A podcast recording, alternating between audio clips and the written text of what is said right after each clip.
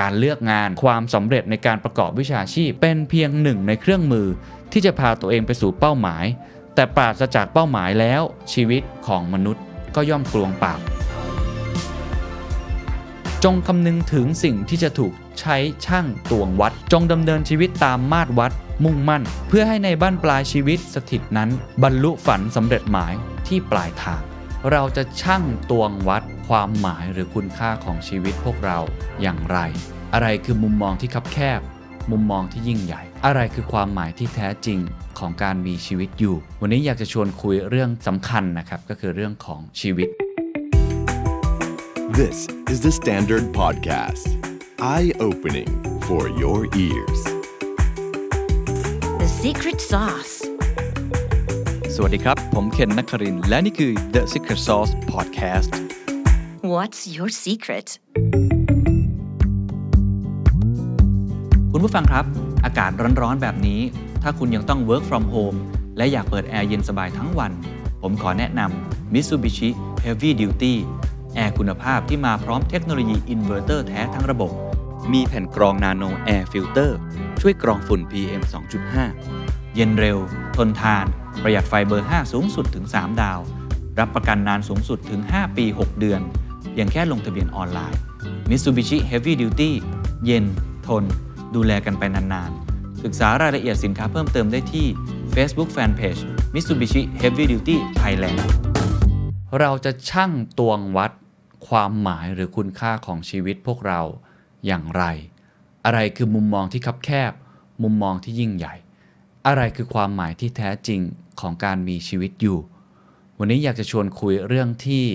สำคัญนะครับก็คือเรื่องของชีวิตนะครับคำถามสำคัญที่ผมตั้งไว้ตอนต้นมันจริง ๆ แล้วมันคือชื่อหนังสือนะครับ ของคุณเคลตันเอ็มคริสเตนเซนเล่มนี้ครับนี่ฮะ How will you measure your life นะครับ เราจะช่างตวงวัดชีวิตของพวกเราอย่างไรดี เขียนโดยอย่างที่บอกครับ เป็นปรมาจารย์ด้าน disruption ครับ คือเขาเป็นคนที่พูดเรื่อง disruptive technology เป็นคนแรก ๆ จะว่าของโลกเลยก็ว่าได้นะครับ พูดมาค่อนข้างนานแล้วนะครับ แล้วก็สอนเรื่องเกี่ยวกับการบริหารจัดการนะครับ อยู่ที่ Harvard Business นะครับ แล้วก็ต้องบอกว่าเป็นคนที่ได้รับการยกย่องอย่างสูงนะครับ เรื่องการจัดการโดยเฉพาะไอ้ทฤษฎีของเขาเรื่องของ disruption ซึ่งยังใช้จนถึงทุกวันนี้นะครับ ผมอยากจะเล่าเพราะว่าผมมีโอกาสได้อ่านหนังสือเล่มนี้ยาวๆนะครับ แล้วก็ได้อ่านฉบับนี้ด้วยครับ เป็นฉบับแปลของสำนักพิมพ์ Open Books นะครับ ก็คืออปัญญาวิชาชีวิตนะครับนำเสนอและถ่ายทอดเป็นภาษาไทยโดย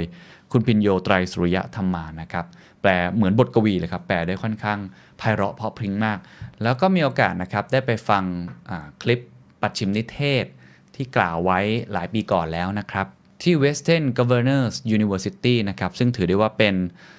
คล้ายๆกับการเรียนนอกห้องเรียนนะครับ ระบบออนไลน์อะไรลักษณะแบบนั้น คนที่เรียนส่วนใหญ่ก็จะเป็นคนที่ต้องดูแลครอบครัวทำงานตอนเช้าแล้วก็เรียนตอนกลางคืนอะไรแบบนั้น ซึ่งสิ่งที่น่าสนใจก็คือจริง ๆ แล้วคุณคริสเตนเซนเสียชีวิตไปแล้วนะครับ แต่ว่าสิ่งที่เขาทิ้งเอาไว้เนี่ยมันน่าคิดจริง ๆ ก็เลยอยากจะหยิบยกมาพูดคุยกันนะครับ เขาจะเป็นคนที่เอาทฤษฎีในแง่ของเชิงธุรกิจจ๋าๆเลยมาปรับใช้ชีวิตได้ลุ่มลึกแล้วก็ทำให้เราได้คบคิดมากนะครับ ผมเชื่อว่าหลายท่านน่าจะได้คบคิดค่อนข้างมาก ผมก็เลยจะขออนุญาตเล่าถึงตัวหนังสือก่อนนะครับ How will you measure your life เนี่ยนะครับว่ามันมีเนื้อหารายละเอียดอย่างไรนะครับ ก่อนอื่นเนี่ยคุณคริสเตนเซนเนี่ยครับเขาก็บอกว่าวิชาของเขาเนี่ยครับที่ มหาวิทยาลัยฮาร์วาร์ดนะครับถูกวางโครงสร้างเพื่อช่วยให้นักศึกษาได้เข้าใจนะครับว่าอะไรคือทฤษฎีการจัดการที่ดี และทฤษฎีเหล่านั้นครับถูกสร้างขึ้นมาได้อย่างไร แล้วก็พยายามนะครับที่จะพิจารณาหนึ่งบริษัทผ่านมุมมองของหลากหลายทฤษฎีเพื่ออธิบายครับว่า อะไรนำพาให้บริษัทมาถึงสถานการณ์นี้ และการลงมือปฏิบัติจัดการอย่างไร จะทำให้บริษัทเกิดผลสำฤทธิ์ได้ตามที่ ต้องการนะครับ ซึ่งส่วนใหญ่แล้วเนี่ยเขาก็จะใช้ในเชิงธุรกิจตลอดเวลาเขาสอนหนังสือนะครับ แต่ว่าช่วงท้ายนะครับวันสุดท้ายของวิชาเนี่ยเขาจะขอให้นักศึกษาเนี่ยนำทฤษฎีเหล่านี้เนี่ยมาวิเคราะห์ชีวิตครับ คือไม่ได้วิเคราะห์ตัวธุรกิจ แต่ว่าวิเคราะห์ตัวชีวิต เพื่อที่จะตอบ 3คำถามเหล่านี้นะครับ 1. เราจะมั่นใจได้อย่างไรครับว่าเราจะมีความสุขกับอาชีพการงาน 2. เราจะมั่นใจได้อย่างไรว่า ความสัมพันธ์กับคู่ชีวิต ครอบครัว จะเป็นต้นทานแห่งความสุขมิขาดสาย 3. เราจะมั่นใจได้อย่างไรว่า เราจะไม่จบชีวิตอย่างเดียวดายในคุกก็คือไม่ตัดสินใจทำอะไรที่ผิดพลาดลงไป เป็น 3คำถามหลักๆ ที่ผมคิดว่าทุกท่านลองคิดต่อดูได้นะครับว่า ทุกท่านคิดว่าอะไรครับ ที่จะเป็นคำตอบของ 3คำถามนี้ 1. จะรู้ได้ยังไงว่าเรามีความสุขกับอาชีพการงาน 2. จะมั่นใจได้ยังไงว่าความสัมพันธ์เราจะดี และ 3. จะมั่นใจได้อย่างไรว่าเราจะไม่ตัดสินใจชีวิตผิดเดินทางผิดทำให้ชีวิตเนี่ยอาจจะไปจบแบบไม่ค่อยสวยนักนะครับ คุณคริสเตนเซนก็พยายามจะอธิบายนะครับว่าเขาพยายามจะตอบไอ้คำถามเหล่านี้อย่างไร โดยที่หนึ่งในทฤษฎีครับ ที่จะใช้เพื่อค้นหาคำตอบได้อย่างลุ่มลึกต่อคำถามข้อแรกก่อน เอาข้อที่ 1 ก่อนนะครับว่า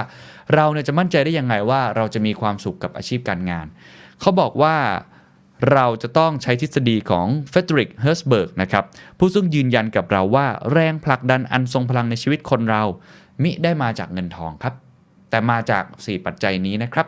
1. opportunity to learn โอกาสที่เราจะได้ร่ำเรียนศึกษาเพิ่มเติม 2. grow in responsibilities ความรับผิดชอบที่เพิ่มมากขึ้น ศักยภาพของเราขยายขึ้น 3. ครับ contribute to others อุทิศตนเพื่อคนอื่นมากขึ้นนะครับ ซึ่ง point นี้เดี๋ยวคุณคริสเตนเซนจะเน้นมากๆในสปีชที่เขากล่าวนะครับ แล้วก็เหมือนจะเป็น keyword ของเขาเลยด้วยซ้ำนะครับ และสุดท้ายครับ recognize for achievement คือให้คนเนี่ยได้รับรู้ถึงสิ่งที่เราทำสำเร็จไปว่าเราทำอะไรไปบ้างนะครับ คุณคริสเตนเซนเนี่ยเล่าให้นักศึกษาฟังถึงวิสัยทัศน์ซึ่งอาจจะยังไม่ชัดเจนนัก เมื่อครั้งที่คุณคริสเตนเซนนะครับบริหารบริษัท ซึ่งเขาเป็นคนก่อตั้งเอง คือก่อนที่เขาจะมาเป็นอาจารย์เนี่ยเขาเคยเป็นนักธุรกิจมาก่อนนะครับในจินตนาการของเขาครับเขาเห็นผู้จัดการคนหนึ่งออกไปทำงานในยามเช้าด้วยความมั่นใจในตัวเอง จากนั้นเขาก็เห็นผู้จัดการคนเดียวกันครับขับรถกลับบ้านด้วยอาการหดหู่สับสนด้อยค่าตกต่ำใน 10 ชั่วโมงต่อมา ตัวเขาเองครับจินตนาการถึงปฏิสัมพันธ์ ที่เธอและลูกมีต่อกัน และหลังจากนั้นครับความนับถือต่อตัวเธอเองคนนั้นก็ลดลงไป จินตนาการของคุณคริสเซนนะครับเคลื่อนที่ไปข้างหน้าในวันต่อมา เมื่อเธอคนนั้นขับรถกลับบ้านพร้อมความมั่นใจเต็มเปี่ยม เธอรู้สึกได้ครับว่า ได้เรียนรู้เรื่องราวมากมาย ได้รับการยอมรับกับสิ่งที่ได้กระทำสำเร็จ ได้มีบทบาทในการผลักดันโครงการสำคัญจนแล้วเสร็จ คุณคริสเตนเซนครับจินตนาการถึงปฏิสัมพันธ์จากพลังงานบวกที่เธอจะมีต่อครู่ครอง และบุตรหลานครับ มันบอกอะไรกันครับ มันบอกนะครับว่าการที่เราออกไปทำงาน แล้วกลับมามีปฏิสัมพันธ์กับคนที่บ้าน มันเชื่อมโยงกัน เขาก็เลยสรุปแบบนี้ครับว่า management หรือว่าการจัดการถือเป็นวิชาชีพที่ทรงคุณค่าที่สุด ถ้ามันถูกนำมาปฏิบัติอย่างถูกต้อง ไม่มีอาชีพไหนที่จะช่วยผู้คนได้หลากหลาย ให้พวกเขาได้เรียนรู้และเติบใหญ่ รับผิดชอบ ต่อกิจการงาน ได้รับการยอมรับเมื่องานสำเร็จได้อุทิศตน เมื่อสร้างสรรค์ ความสำเร็จของหมู่คณะเท่ากับงานด้านการจัดการ เพราะฉะนั้นอันนี้เขาก็เลยพยายามจะบอกนะครับว่า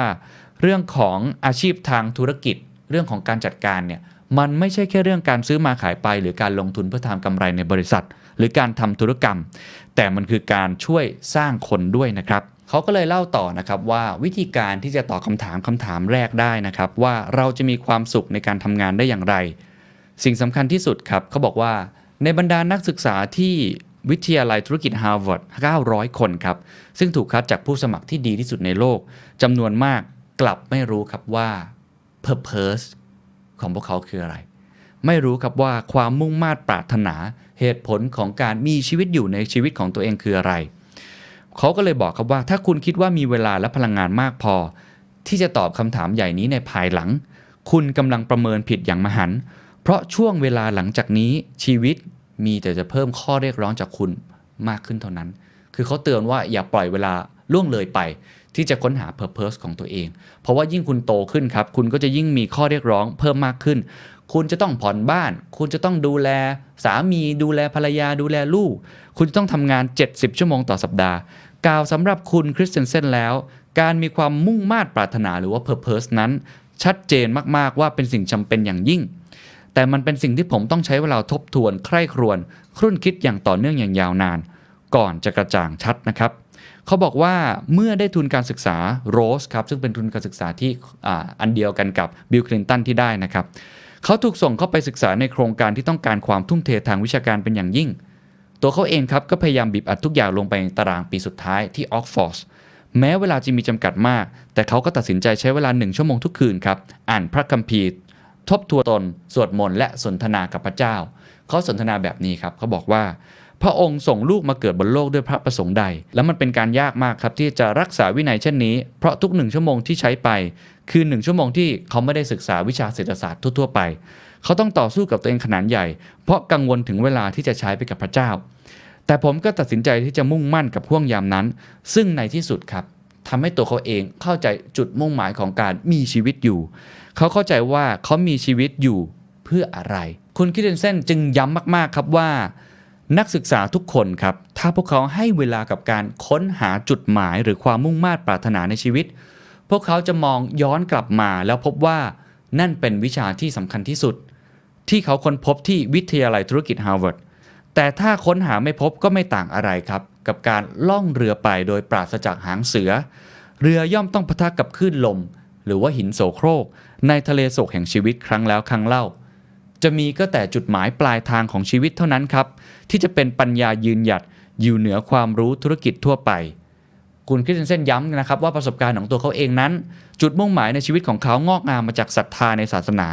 แต่ศรัทธาย่อมไม่ใช่สิ่งเดียวที่กำหนดทิศทางของมนุษย์ อดีตลูกศิษย์คนหนึ่งครับของเขาตัดสินใจว่า Purpose ในชีวิตของเขาครับ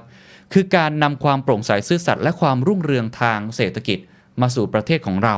เขาต้องการเลี้ยงดูบุตรหลานให้เติบโตมา โดยยึดมั่นบนเส้นทางนี้ และมีความเชื่อมั่นในการและการเหมือนเช่นที่เขาเคยเป็นมา Purpose ของเขาจึงมีต่อครอบครัวและผู้อื่น เช่นเดียวกับ Purpose ของคุณคริสเซนเซนการเลือกงานและความสำเร็จในการประกอบวิชาชีพ เป็นเพียงหนึ่งในเครื่องมือที่จะพาตัวเองไปสู่เป้าหมาย แต่ปราศจากเป้าหมายแล้วชีวิตของมนุษย์ก็ย่อมกลวงเปล่า นี่คือข้อแรกนะครับว่าเราจำเป็นอย่างยิ่งที่ต้องหา Purpose ซึ่งคุณคริสเซนพยายามจะบอกนะครับว่าไม่จำเป็นต้องเป็น Purpose ที่ยิ่งใหญ่ก็ได้ เป็น Purpose ที่อยากจะเลี้ยงดูนะครับบุตรหลานออกมาก็เป็น Purpose ที่ยิ่งใหญ่ได้เช่นเดียวกัน อันนี้ก็เป็นสิ่งหนึ่งนะครับว่าจำเป็นอย่างยิ่งกับการใช้ชีวิตนะครับ 2. ครับเราจะมีความสัมพันธ์ที่ดีได้อย่างไร คุณคริสเตนเซนบอกว่า เรื่องของความสัมพันธ์กับคู่ชีวิต ครอบครัว หรือว่าเพื่อนฝูงเนี่ยนะครับ ขึ้นอยู่กับว่าเราจะนิยามว่าเราจะปรับใช้กลยุทธ์อย่างไร ปัจจัยพื้นฐานที่ลึกซึ้งของกลยุทธ์บริษัทนั้น ตัดสินจากข้อคำนึงที่ว่า ผู้บริหารให้ค่ากับอะไร ถ้าทรัพยากรของบริษัทไม่ได้ถูกจัดสรรอย่างมีชั้นเชิง สิ่งที่ปรากฏออกมานั้น มันก็จะแตกต่างออกไปใช่ไหมครับเพราะการตัดสินใจของบริษัทถูกออกแบบมาเพื่อแสวงหาผลตอบแทนที่เป็นรูปธรรมทันที บริษัทจึงอาจจะ ต้องการแค่ผลลัพธ์ในเชิงระยะสั้น มากกว่าระยะยาว ชีวิตคนเราก็ไม่ต่างกันครับเขาบอกว่าเป็นเวลาหลายปีครับ ที่ตัวคุณคิเทนเซนเนี่ยเฝ้าดูเรื่องราวนะครับ ของเพื่อนร่วมชั้นในวิทยาลัยธุรกิจฮาร์วาร์ดปี 1979 ซึ่งแต่ละคนที่จบออกมาก็ประสบกับชะตากรรมที่แตกต่างกันออกไป เพื่อนร่วมชั้นจำนวนมากกลับมางานเลี้ยงรุ่นด้วยความหม่นเศร้า ไร้สุขหย่าร้าง ห่างหายจากครอบครัวและบุตรหลาน และบางคนก็อาจจะติดคุกติดตารางด้วยซ้ำ ผมยืนยันได้ว่าไม่มีใครแม้แต่เพียงคนเดียว ที่วางแผนอย่างตั้งใจว่าจะนำพาชีวิตไปสู่การหย่าร้าง และเลี้ยงลูกให้อ้างว้างห่างเหินจากตน แต่จำนวนมากจนน่าตกใจจำเป็นต้องใช้กลยุทธ์นั้นครับ เหตุผลสั้นๆ เป็นเพราะอะไรครับ เพราะเขาไม่รักษาเป้าหมายแห่งชีวิต 3 อย่างครับ ในการวางกลยุทธ์ว่าจะใช้สิ่งเหล่านี้อย่างไร 3 อย่างนี้ครับ 1. เวลา 2. พลังงาน 3. ปัญญา เวลาคือ time พลังงานคือ energy ปัญญาคือ talent นี่เป็นสิ่งที่พวกเขาไม่ได้ถูกวางแผนมาก่อนนะครับ เพราะฉะนั้นแล้วสิ่งสำคัญที่สุดที่คุณคริสเตนเซนพยายามจะบอกนะครับว่า การตัดสินใจว่าจะจัดสรรเวลา ตัดสินใจครับว่าจะจัดสรรพลังงาน ตัดสินใจครับว่าจะจัดสรรปัญญาของเราไปกับสิ่งใด คือหัวใจสูงสุดของกลยุทธ์ของชีวิต ในชีวิตจริงครับจะมีกิจธุระมากมายที่จะแข่งขันกัน ที่จะแย่งเวลาไปจากเรานะครับ ผมอยากจะมีความสัมพันธ์ที่ดีกับภรรยา อยากจะเลี้ยงดูบุตรหลานนะครับ ให้เติบโตอย่างเป็นคนดีมีคุณค่า อยากจะทำงานต่างๆ เพื่อชุมชน อยากให้อาชีพของผมได้รับคำชมประสบความสำเร็จ อยากจะอุทิศตน แล้วก็พยายามอย่างยิ่งนะครับ ที่จะทำให้เรานั้นสามารถที่จะมีประโยชน์ต่อผู้อื่น แต่การจะทำอย่างนั้นได้นะครับ เราจะต้อง ใช้ทรัพยากรที่เรามีอยู่อย่างจำกัดครับ เวลาทรัพยากรปัญญา เพราะฉะนั้นการจัดสรรทรัพยากรทางหนึ่งทางใด อาจทำให้ชีวิตของคุณแตกต่างไปจากสิ่งที่คุณตั้งใจได้เลยครับ บางครั้งอาจดีครับที่คุณจะได้รับโอกาสใหม่ อันเกิดจากอุบัติของสิ่งที่ไม่ได้วางแผนจัดการมาก่อน แต่ถ้าคุณจัดสรรทรัพยากรเหล่านี้ผิดพลาด ผลลัพธ์ที่ออกมาอาจจะเสียหายครับ ผมอดคิดไม่ได้ว่าทั้งหมดนั้นบางทีก็อาจจะเกิดจากการตัดสินใจ โดยใช้มุมมองระยะสั้น ที่จะนำหายนะมาสู่ชีวิตครับ เขาบอกว่าเมื่อบุคคลผู้หิวกระหายความสำเร็จเป็นอย่างสูง ไม่ว่าจะเป็นนักศึกษาในมหาวิทยาลัยชั้นนำหรือว่าคนที่พยายามที่จะประสบความสำเร็จนะครับ อยากจะบอกตัวเองว่าเรานั้นก้าวหน้าในอาชีพ ส่งสินค้าลงเรือไปออกแบบดีไซน์สำเร็จ เสร็จสิ้นการนำเสนอปิดการขายจบการสอน เขียนบทความหลายตอนได้ขึ้นเงินเดือนได้เลื่อนขั้น แต่ในทางกลับกันครับ การใช้เวลาและพลังงานอยู่กับคู่ชีวิตและลูกหลาน มันกลับไม่ได้สร้างความสำเร็จให้กับเราในทันที ไม่เหมือนกับตัวธุรกิจที่ลงแรงไป อาจจะเห็นผลลัพธ์ค่อนข้างชัด ในระยะเวลาไม่นาน แต่ถ้าเป็นเรื่องความสัมพันธ์ครับมันยากครับ เด็กๆนี่นะครับสร้างอุปนิสัยไม่ดีได้ทุกวัน แล้วเราจะอบรมพวกเขาได้อย่างไร จนกว่าพวกเขาจะเข้าสู่วัยชกัน20 แล้วก็สามารถที่จะหยิบยกขึ้นมาพูดได้อย่างภูมิใจว่าฉันเลี้ยงลูกได้ดีนะ คุณสามารถละเลยความสัมพันธ์กับคู่ชีวิตเมื่อ เวลาเราดู day to day ครับหรือวันต่อวัน ดูเหมือนสิ่งต่างๆ ก็ไม่ได้เปลี่ยนแปลงหรือเลวร้ายอะไร แค่ละเลยไปบ้าง อาจจะไม่ได้เลี้ยงดูเขาไม่ได้ให้เวลากับเขา มันก็ไม่ได้เกิดผลกระทบในทันที บุคคลผู้ปรารถนาความเป็นเลิศ จึงยังคงเตลิดทำงานต่อไป โดยไม่ได้เฉลียวใจหรือตระหนักนะครับ แม้ว่าการลงทุนจะเป็นอย่างไรก็ตาม แต่ครอบครัวอาจจะถูกล้าหลังลง แม้ว่าความรักและความสัมพันธ์อันใกล้ชิดกับครอบครัว จะเป็นขุมพลังที่สำคัญของความสุขที่ยืนยาวก็ตามที แต่สุดท้ายครับบางครั้งเราก็อาจจะเลือกในมุมที่เราเห็นผลลัพธ์ที่ชัดเจนกว่า ถ้าคุณมองชีวิตผ่านจากมุมมองธุรกิจนี้ คุณก็จะเห็นรูปแบบที่น่าตระหนกตกใจ ผู้คนพากันให้ทรัพยากรน้อยกว่ากับสิ่งที่ครั้งหนึ่งพวกเขาเคยกล่าวว่า นั่นคือสิ่งที่ล้ำค่าที่สุดในชีวิตอีกประเด็นหนึ่งที่เขาอยากจะพูดถึงครับ คือเรื่องการสร้างวัฒนธรรมนะครับ ซึ่งในเชิงของอ องค์กรเนี่ยผมก็พูดไปหลายครั้งนะครับ แล้วก็อธิบายไปหลายครั้งนะครับ ว่าผู้บริหารหรือผู้ก่อตั้งมีบทบาทในการกำหนดวัฒนธรรม นั่นก็คือ what must be done and how อะไรที่ต้องทำและทำอย่างไรมันคือมิติที่ลึกซึ้งนะครับว่าองค์กรเหล่านั้นคนจะมีพฤติกรรมมีนิสัยยังไง มีค่านิยมแบบไหน ก็จะเป็นองค์ประกอบของความสำเร็จนะครับ คุณคริสเตนเซนก็น่าสนใจครับ จับหลักการนี้มาปรับใช้กับครอบครัวนะครับเพื่อจะตอบคำถามที่ 2 เรื่องของความสัมพันธ์ เขาบอกว่าพ่อแม่อาจจะเพิ่งตระหนักได้ว่าควรจะใช้เวลากับลูกหลานตั้งแต่เยาว์วัย เพื่อสร้างวัฒนธรรมครับ เพราะวัฒนธรรมไม่สร้างในวันเดียว คุณจะต้องสะสมและสร้างวัฒนธรรมนั้นในหัวใจของลูกหลาน ให้เขามีความเคารพซึ่งกันและกัน เชื่อฟังคำสอนของพ่อแม่ หรือเลือกในทำในสิ่งที่ถูกต้อง ครอบครัวก็มีวัฒนธรรมครับเชกเช่นเดียวกับบริษัท วัฒนธรรมครับจะปล่อยปละละเลยโดยที่เราไม่ได้กำหนดไม่ได้ ถ้าคุณอยากให้มีความสัมพันธ์ที่ดี ไม่ว่าจะเป็นลูกหลาน ไม่ว่าจะเป็นครอบครัว ไม่ว่าจะเป็นคู่รัก ไม่ว่าจะเป็นเพื่อนฝูงครับสิ่งที่สำคัญที่สุดนะครับก็คือคุณควรจะให้เวลากับเขาเพื่อส่งเสริมในการสร้างวัฒนธรรม ให้เกิดเป็นสิ่งที่คุณต้องการให้เป็นไปได้ เพราะฉะนั้นครับเช่นเดียวกับพนักงาน ลูกหลานของท่านจะสำเร็จได้ หรือว่าครอบครัวของท่านจะมีความสัมพันธ์ที่ดีได้ ก็เกิดจากการให้เวลาเพื่อสร้างวัฒนธรรมสิ่งเหล่านี้ นี่คือข้อที่2นะครับก็อาศัยหลักทฤษฎีทางธุรกิจมาใช้นะครับส่วนข้อที่3ครับเขาพยายามจะบอกนะครับว่า เราจะทำยังไงที่จะไม่ตัดสินใจบางสิ่งบางอย่างผิดพลาดและนำเราไปสู่เส้นทางที่มันไม่ควรจะเป็นนัก ไม่ว่าจะเป็นติดคุก จะเป็นยาร้าง หรือว่าจะเป็นอะไรก็ตามที เขาใช้หลัก ของการจัดการอันนี้ครับ นั่นก็คือ marginal cost ครับ ในเชิงวิชาของการเงินและเศรษฐศาสตร์มันจะมีคำนี้อยู่นะครับว่า ในการประเมินทางเลือกในการลงทุน เราไม่ควรจะเอา sunk cost หรือต้นทุนคงที่ก็คือ fixed cost เนี่ยนะครับ มาใส่ใจ แต่เราควรจะใช้ marginal cost ใช่ไหมครับ หรือว่าต้นทุนส่วนเพิ่ม เพราะว่าวิธีคิดเช่นนี้ครับ มันจะสร้างอคติให้กับบริษัทวางตนเอง ติดกับปัจจัยแห่งความสำเร็จในอดีต แทนที่จะวางตนเอง ที่จะเป็นการมองเรื่องศักยภาพจำเป็นสำหรับอนาคต อันนี้ก็เป็นในเชิงเศรษฐศาสตร์นะครับ ผมเคยพูดถึงเรื่องนี้ใน Thinking Fast and Slow ด้วยเนาะทฤษฎีนี้ครับจะช่วยตอบคำถามที่ 3 นะครับ ว่าเราจะใช้ชีวิตให้อย่างสง่างามได้อย่างไร เขาบอกว่าโดยไม่ทันขบคิดครับ เรามักจะใช้ผลผลิตนะครับของความคิดเรื่องต้นทุนส่วนเพิ่มกับชีวิต หรือ marginal cost นะครับเมื่อเราต้องตัดสินใจครับระหว่างสิ่งที่ถูกต้อง หรือว่าสิ่งที่อาจจะผิดนะครับ เช่น เอาหน้าฉันรู้โดยหลักการแล้วครับว่าคนส่วนใหญ่ไม่ทำเช่นนี้ แต่นี่เป็นสถานการณ์พิเศษ อันมีเหตุให้ยกเว้นหลักเหตุและผล แค่หนนี้หนเดียวเท่านั้นคงไม่เป็นไร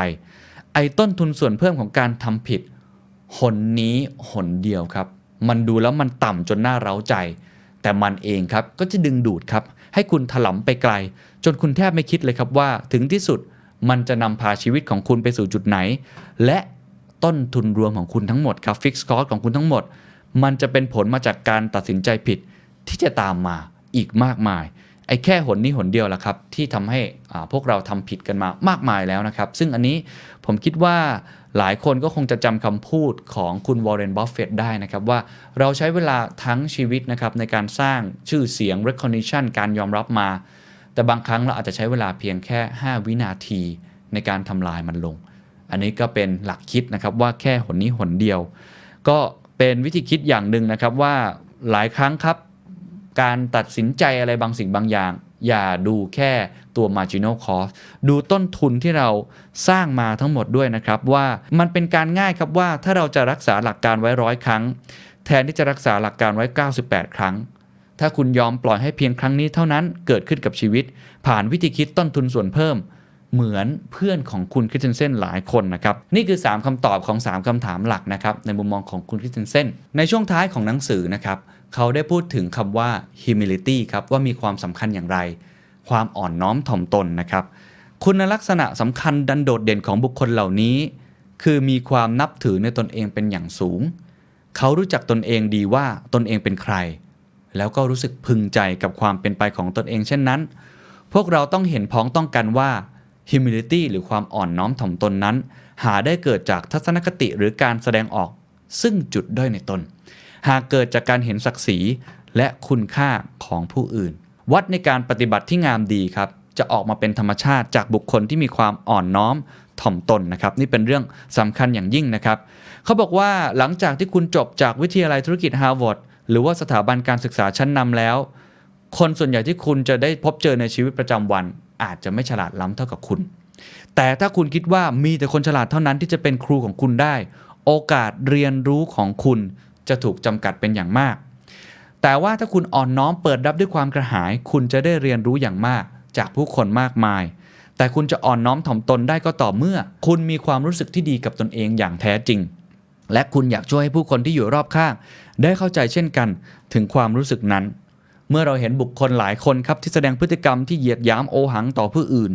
ให้เข้าใจว่าพฤติกรรมเหล่านั้นส่วนใหญ่คล้ายอาการของโรคร้าย อันเป็นผลมาจากการหมดความภูมิใจในตนเอง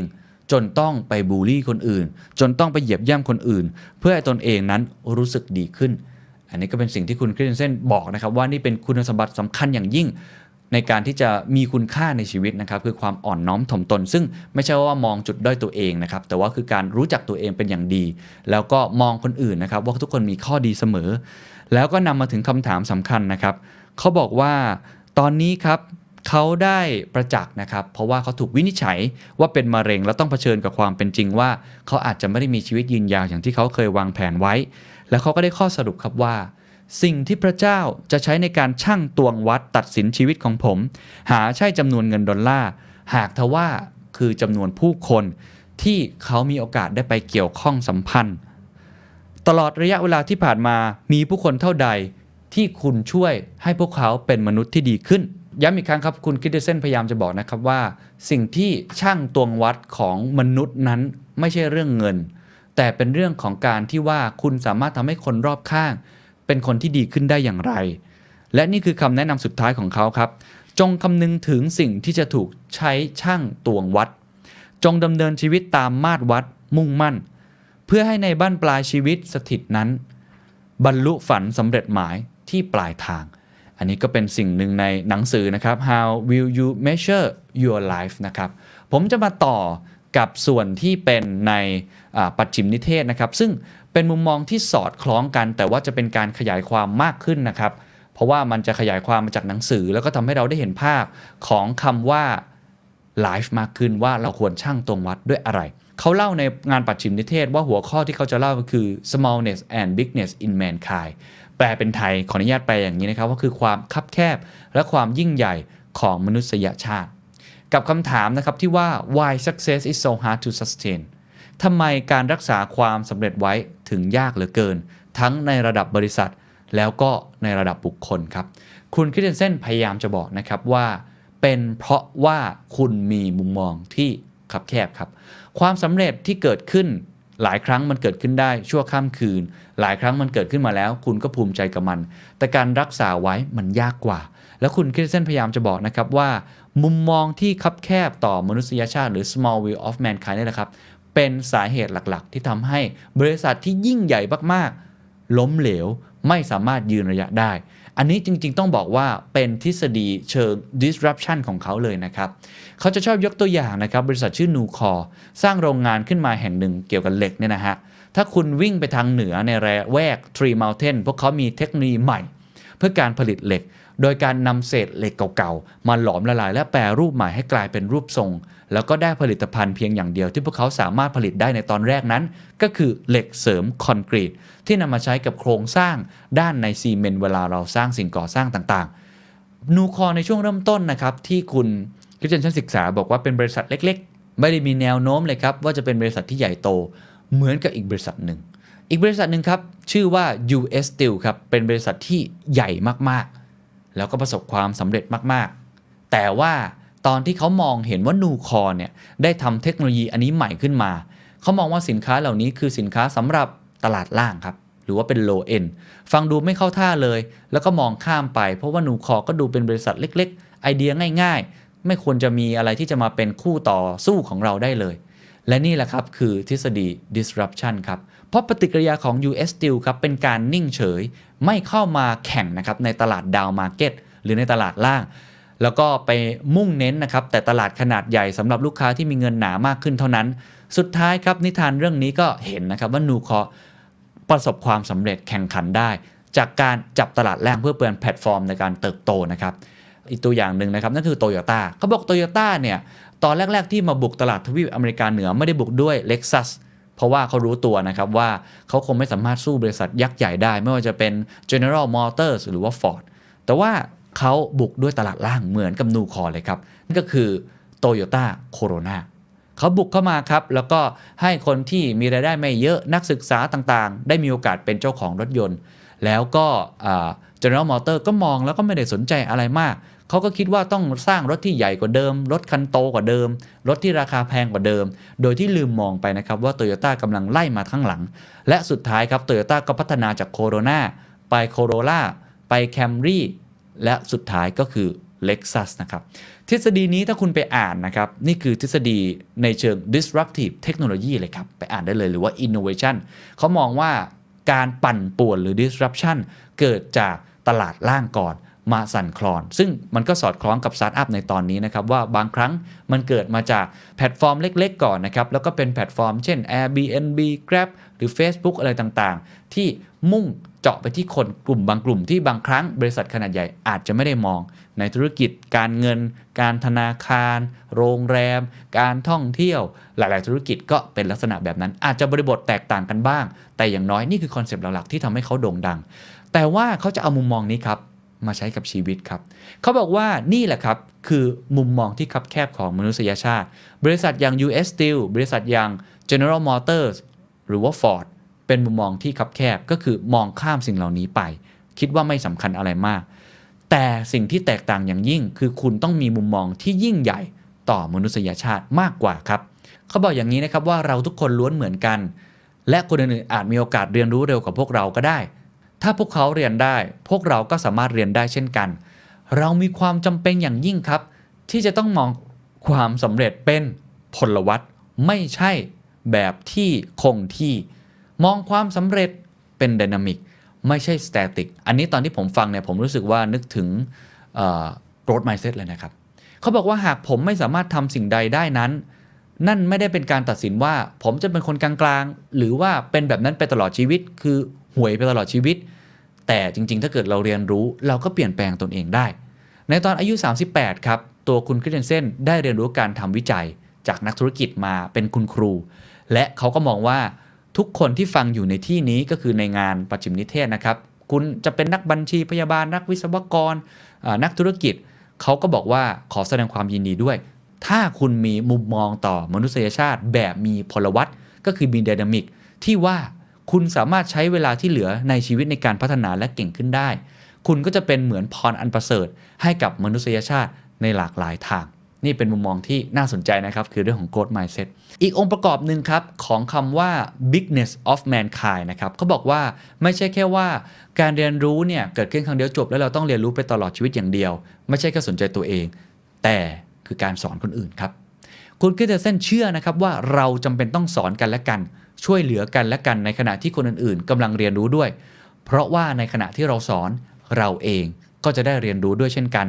ผมคิดว่านี่คือองค์ประกอบสำคัญที่จะทำให้เกิดแพลตฟอร์ม หรือว่าอ่าสิ่งที่ทำให้เราพัฒนาต่อไปได้ อันนี้จริงๆ ตรงกับทฤษฎีการเรียนรู้นะครับ ผมเคยจัดไปแล้วตอนหนึ่งว่าทำไมการสอนจึงเป็นการเรียนรู้ที่ดีที่สุด เพราะว่าเราได้ถอดสตรัคเจอร์ออกมา คุณคริสเตนเซนก็เลยบอกนะครับว่าไอ้คำว่า bigness of mankind คือสิ่งนี้ด้วย อีกหัวข้อหนึ่งครับ ซึ่งเป็นหัวข้อสุดท้ายในการพูดในวันนั้นเรื่องของ bigness of mankind ครับเขาพูดถึงเนี่ยแหละครับ how will you measure your life นะครับเขายกตัวอย่างตัวเองครับ เขาบอกว่าเขากำลังขับรถไปโรงเรียนเมื่อเวลาราว6โมงและจู่ๆก็รู้สึกว่าต้องมีอะไรบางอย่างเกิดขึ้นกับตัวเอง ต้องได้รับหน้าที่ความรับผิดชอบใหม่ในอนาคตอันใกล้ เขาก็สงสัยว่ามันคืออะไร อีก 2 อาทิตย์ครับ มันก็มีการประกาศเกิดขึ้นนะครับว่า มีคนคนหนึ่งในบริษัท ในองค์กรของเขากำลังจะลาออก เขาก็เริ่มปฏิดประต่อได้นะครับว่าพวกเขากำลังจะมอบหน้าที่นั้นให้กับคุณคริสเตนเซนโอ้โห เตรียมตัวเลยครับ วางแผนอย่างดีเลยครับว่าต้องการใครมาร่วมงานบ้าง แล้วก็จะวางแผนกับแผนงานอย่างไร แต่ว่าการกลับไม่เป็นดังนั้นครับ เมื่อผลการประกาศออกมาครับ มันกลับเป็นอีกคนหนึ่งครับ ไม่ใช่คุณคริสเตนเซนโอ้ เรียกได้ว่าคุณคริสเตนเซนนี่เสียใจอย่างยิ่งนะครับ เสียใจมากๆเลย เขาเปรียบเทียบเรซูเม่แล้วเขาคิดว่าตัวเองดีกว่า เขารู้สึกว่าทำไมองค์กรนั้นถึงทำได้กับเขาแบบนั้น ทั้งที่เขาก็ไม่ได้ทำผิดอะไร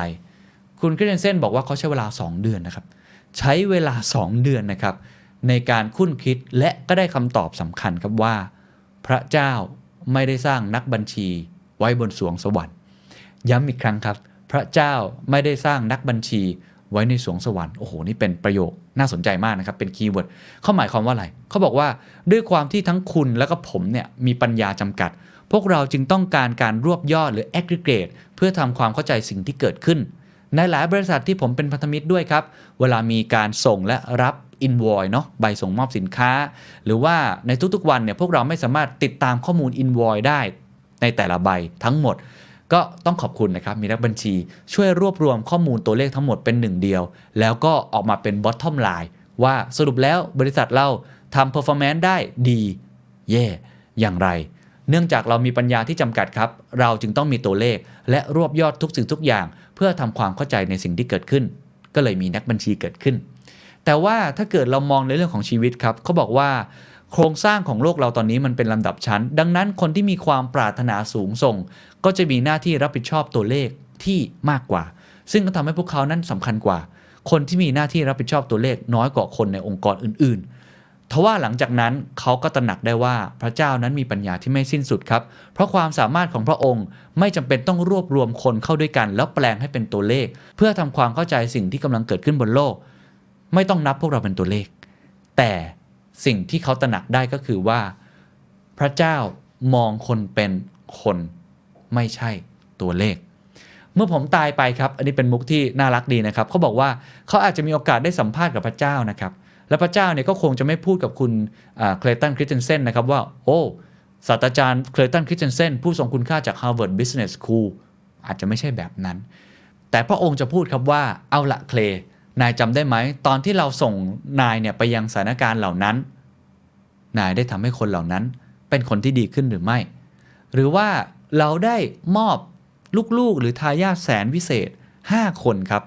มาคุยกันดีกว่าว่า นายได้ช่วยทำให้พวกเขาเป็นคนที่ดีขึ้นจริงหรือเปล่า และนี่คือสิ่งที่คุณคริสเตนเซนได้ตระหนักรู้ครับว่า พระเจ้าจะวัดคุณค่าของชีวิตของเขาจะ measure life จากจำนวนผู้คนที่ตัวเขาได้ช่วยเหลือ ให้คนอื่นเป็นคนที่ดีขึ้น นั่นเป็นวิธีที่พระองค์จะวัดคุณค่าของชีวิตของเขา เมื่อเขารู้เช่นนั้นครับ เขาก็ตระหนักได้อีกว่าในทุกๆวันครับ คุณคริสเตนเซนครับจำเป็นจะต้องหาโอกาสที่จะช่วยเหลือผู้อื่น ที่ผมทำงานด้วยหรือว่าศึกษาร่วมกัน ให้เป็นคนที่ดีกว่าเดิม เพราะนั่นเป็นวิธีที่พระเจ้าจะวัดคุณค่าของชีวิตผม นี่คือบทสรุปนะครับ ว่าสิ่งที่เขาพยายามจะบอกในหนังสือ How will you measure your life เล่มนี้กับในปัจฉิมนิเทศเป็นเรื่องเดียวกันเลยครับ แล้วผมคิดว่านี่เป็นสิ่งที่เขาพยายามจะบอกกับพวกเราด้วยนะครับ ก่อนที่เขาจะจากโลกใบนี้ไป สิ่งที่เราใช้วัดคุณค่าของชีวิตของพวกเรา ช่าง ตวง วัด ไม่ใช่เรื่องเงินในกระเป๋า ไม่ใช่เรื่องสิ่งที่เราฝากไว้ ไม่ใช่เรื่องความสำเร็จเกียรติยศ หรืออะไรก็ตามที แต่คือสิ่งที่เรานั้นได้สร้างสิ่งดีๆ ให้กับคนบนโลก ได้ทำเพื่อคนอื่น ให้คนอื่นนั้นเป็นคนที่เก่งขึ้น ดีขึ้น นี่อาจจะเป็นมาตรวัดที่สำคัญที่สุดของชีวิตพวกเราก็ได้ สวัสดีครับ And that's the secret sauce. ถ้าคุณชื่นชอบ The Secret Sauce episode นี้นะครับ ก็ฝากแชร์ให้กับเพื่อนๆ คุณต่อด้วยนะครับ และคุณยังสามารถติดตาม The Secret Sauce ได้ใน Spotify, SoundCloud, Apple Podcast, Podbean, YouTube และ Podcast Player ที่คุณใช้อยู่นะครับ และอย่าลืมติดตาม Facebook Fanpage The Secret Sauce เข้ามาติชมเข้ามาพูดคุยกับผมได้เลยนะครับ